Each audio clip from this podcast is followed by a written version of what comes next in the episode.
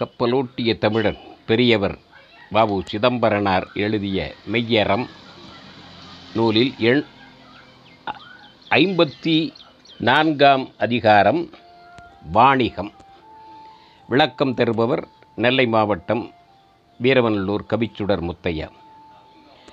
உழவை பற்றி சொன்ன சிதம்பரனார் பொருள் எவற்றிலெல்லாம் வருகிறது என்று குறிப்பிடும் பொழுது உழவுக்கு அடுத்த நிலையிலே வாணிகம் என்ற தொழிலை சொல்லுகிறார் அடுத்து கைத்தொழிலை சொல்லுகிறார். பொருள் வரக்கூடியது உழவினால் வணிகத்தால் கைத்தொழிலால். இந்த வாணிகத்தை பற்றி அவர் சொல்வது பொருத்தம். காரணம் என்ன என்றால் வாணிகத்திற்காக நம்மை இந்திய நாட்டிற்கு வந்து சுரண்டி ஆண்டவன் வெள்ளையன். அதே வாணிகத்தை வைத்துக்கொண்டு அவரை விரட்ட வேண்டும் என்று கப்பலை செலுத்தியவர் சிதம்பரனார். வாணிகம் என்பது பிறர் பொருளையும் தன் பொருள் போல் நினைக்கக்கூடியது சுரண்டல் இல்லாதது என்பதை அடிப்படையாக வைத்து இந்த அதிகாரத்தின் பொருளை அருமையாக தருகிறார். வாணிகத்தை நபிகள் நாயகம் போற்றுகிறார் பிற நாட்டு அறிஞர்கள் போற்றுகிறார்கள். ஆனால் வணிகத்திலே ஒரு நேர்மை இருக்க வேண்டும் என்பதை இந்த பத்து வரிகளில் சொல்லுகிறார். முதல் மூன்று வரிகளில் அதனுடைய தொழில் இலக்கணத்தை சொல்லி பின் ஏழு வரிகளில் விளக்கம் போல் அதனுடைய கூறுபாடுகள் அதனுடைய அங்கங்களை தெளிவாக விளக்குகிறார். வாணிகம் பண்டமாற்றும் நல் தொழில். அந்த காலத்திலே காசு பணமெல்லாம் கண்டுபிடிப்பதற்கு முன்னால் பண்டமாற்றிலே தான் வணிகம் நடந்தது.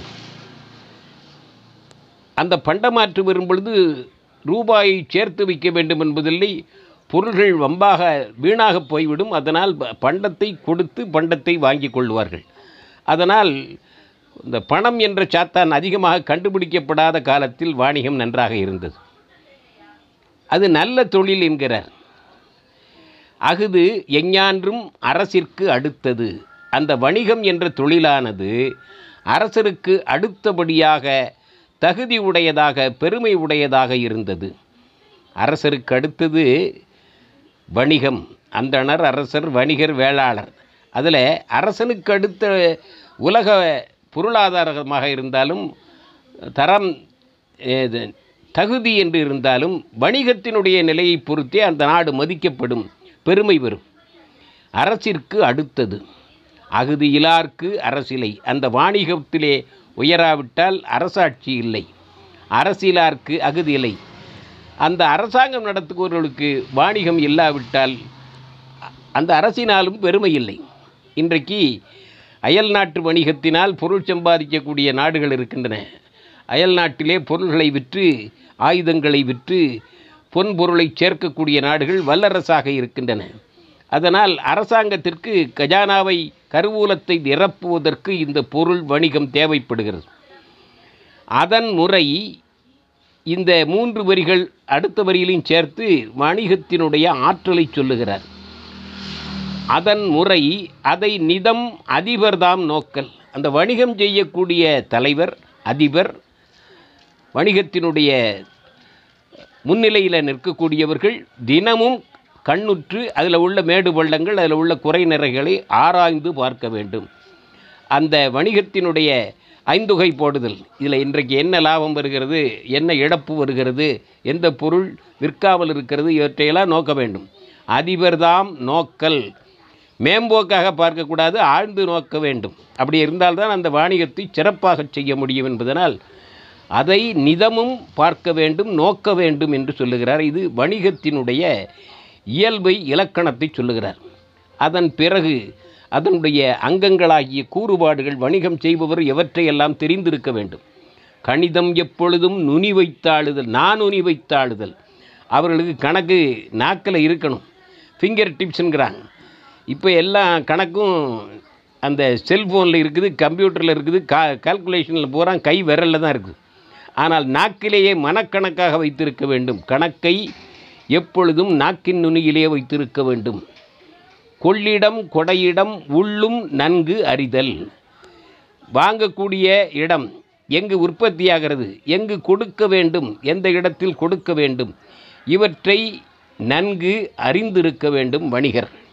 எந்த இடத்திற்கு போனால் குறைந்த விலைக்கு வாங்கலாம் கொள்ளிடம். கொடையிடம் எந்த இடத்திற்கு சென்றால் அதிகமாக விற்பனை என்ற பொருளை பண்ண முடியும் என்பதையெல்லாம் நன்கு அறிய வேண்டும். அடுத்தாற்போல செலவெல்லாம் கூட்டி சிறிது ஏற்றி விற்றல். அதில் வரக்கூடிய ஏற்றுமதி இறக்குமதி பொருள் வாங்க கொண்டு வருதல் திரும்ப கொண்டு செலுத்துதல் இதற்கெல்லாம் செலவாகும். இந்த செலவையெல்லாம் நாம் தனிப்பட்ட முறையில் இல்லாமல் செலவையெல்லாம் முதலீட்டோடு சேர்த்து சிறிது விலை ஏற்றி விற்றல். அதற்குரிய லாபம் கிடைக்குமாறு விற்க வேண்டும். இப்போ டிரான்ஸ்போர்ட்டிங் சார்ஜுன்னு சொல்கிறான் போக்குவரத்து. அது ஏறும் பொழுது விலையும் ஏறுகிறது. பெட்ரோல் விலை ஏறிட்டுன்னா அது விலைவாசியும் ஏறுகிறது. செலவெல்லாம் கூட்டி வாங்குவோர்கிட்ட தான் கேட்கணும். சிறிது ஏற்றி விற்றல். சிறிதளவுக்கு அதற்கு நியாயமான அளவுக்கு விலையை ஏற்றி விற்கலாம். எவர்க்கும் ஒரு சொலே இன்புறச் சொல்லல். யாருக்கு வந்து கேட்டாலும் ஒரே விலையாக இருக்க வேண்டும். சின்ன பிள்ளை வந்து கேட்டாலும் பெரியவர் வந்து கேட்டாலும் அது தரமான பொருளாக கொடுக்க வேண்டும். கண்டு கண்டு விலை சொல்லக்கூடாது என்கிறார். வாணிகம் என்பது அதுதான். அந்த வணிகத்திலே ஒரு நேர்மை இருக்க வேண்டும். எவர்க்கும் ஒரு சொலே இன்புறச் சொல்லல் அதையும் இன்பமாக இனிதாக எளிமையாக சொல்லுதல். அவர்கள் கேட்டவர்கள் சந்தோஷமாக வாங்கி செல்ல வேண்டும். கடன் நனி கொடுக்கும் மடன் நனி ஒடித்தல் எந்த வியாபாரத்திலும் கடன் கொடுக்கப்படாதுங்கிறார். அது கடன் கொடுக்கலாம் நனி கொடுக்கும்னர். கடன் இல்லாமல் வியாபாரம் பண்ண முடியாது. சில இடத்துல கொட்டு முன்ன பின்ன ஆகும். ஆனால் சொன்ன நேரத்தில் நாம் நாணயத்தை காப்பாற்ற வேண்டும். அதில் அளவுக்கு அதிகமாக கடன் போயிடுதுன்னா கடன் நனி கொடுக்கும் அதை மடமைங்கிறார். மடன் நனி ஒழித்தல். அந்த மடமையை ஒழிக்க வேண்டும் ஏன் வணிகத்திலே கடன் கொடுத்தே கெட்டு போகிறவர் இருக்கிறான் இந்த வாடிக்கையாளர்கள் இந்த கடையில் கடன் கொடுக்கலைன்னா அடுத்த கடைக்கு போயிடுவான் அந்த மடமைன்னு சொல்லுகிறார். பிறரது பொருளையும் தமது எனப் பேணல். பிறருடைய பொருளையும் தன்னுடைய பொருள் போல் பாவனை செய்ய வேண்டும் நினைக்க வேண்டும் கருத வேண்டும் போற்ற வேண்டும். அப்படியானால் தான் அந்த வாணிகம் சிறந்த வாணிகமாக இருக்கும். பேணி பிறவும் தமபோல் செய்தால்தான் அது வாணிகம். அந்த வாணிகத்தை பேண வேண்டும் என்பது சிதம்பரனார் வாணிகம் என்ற இயலிலே தெளிவாக விளக்கமாக சொல்லுகிறார். பின் ஏழு வரிகளிலும் வணிகத்தை எவ்வாறு செய்ய வேண்டும் என்பதை விளக்குகிறார். வாழ்க மெய்யறம். வளர்க சிதம்பரனார் புகழ். விளக்கம் தந்தவர் வீரவநல்லூர் கவிச்சுடர் முத்தையா நன்றி.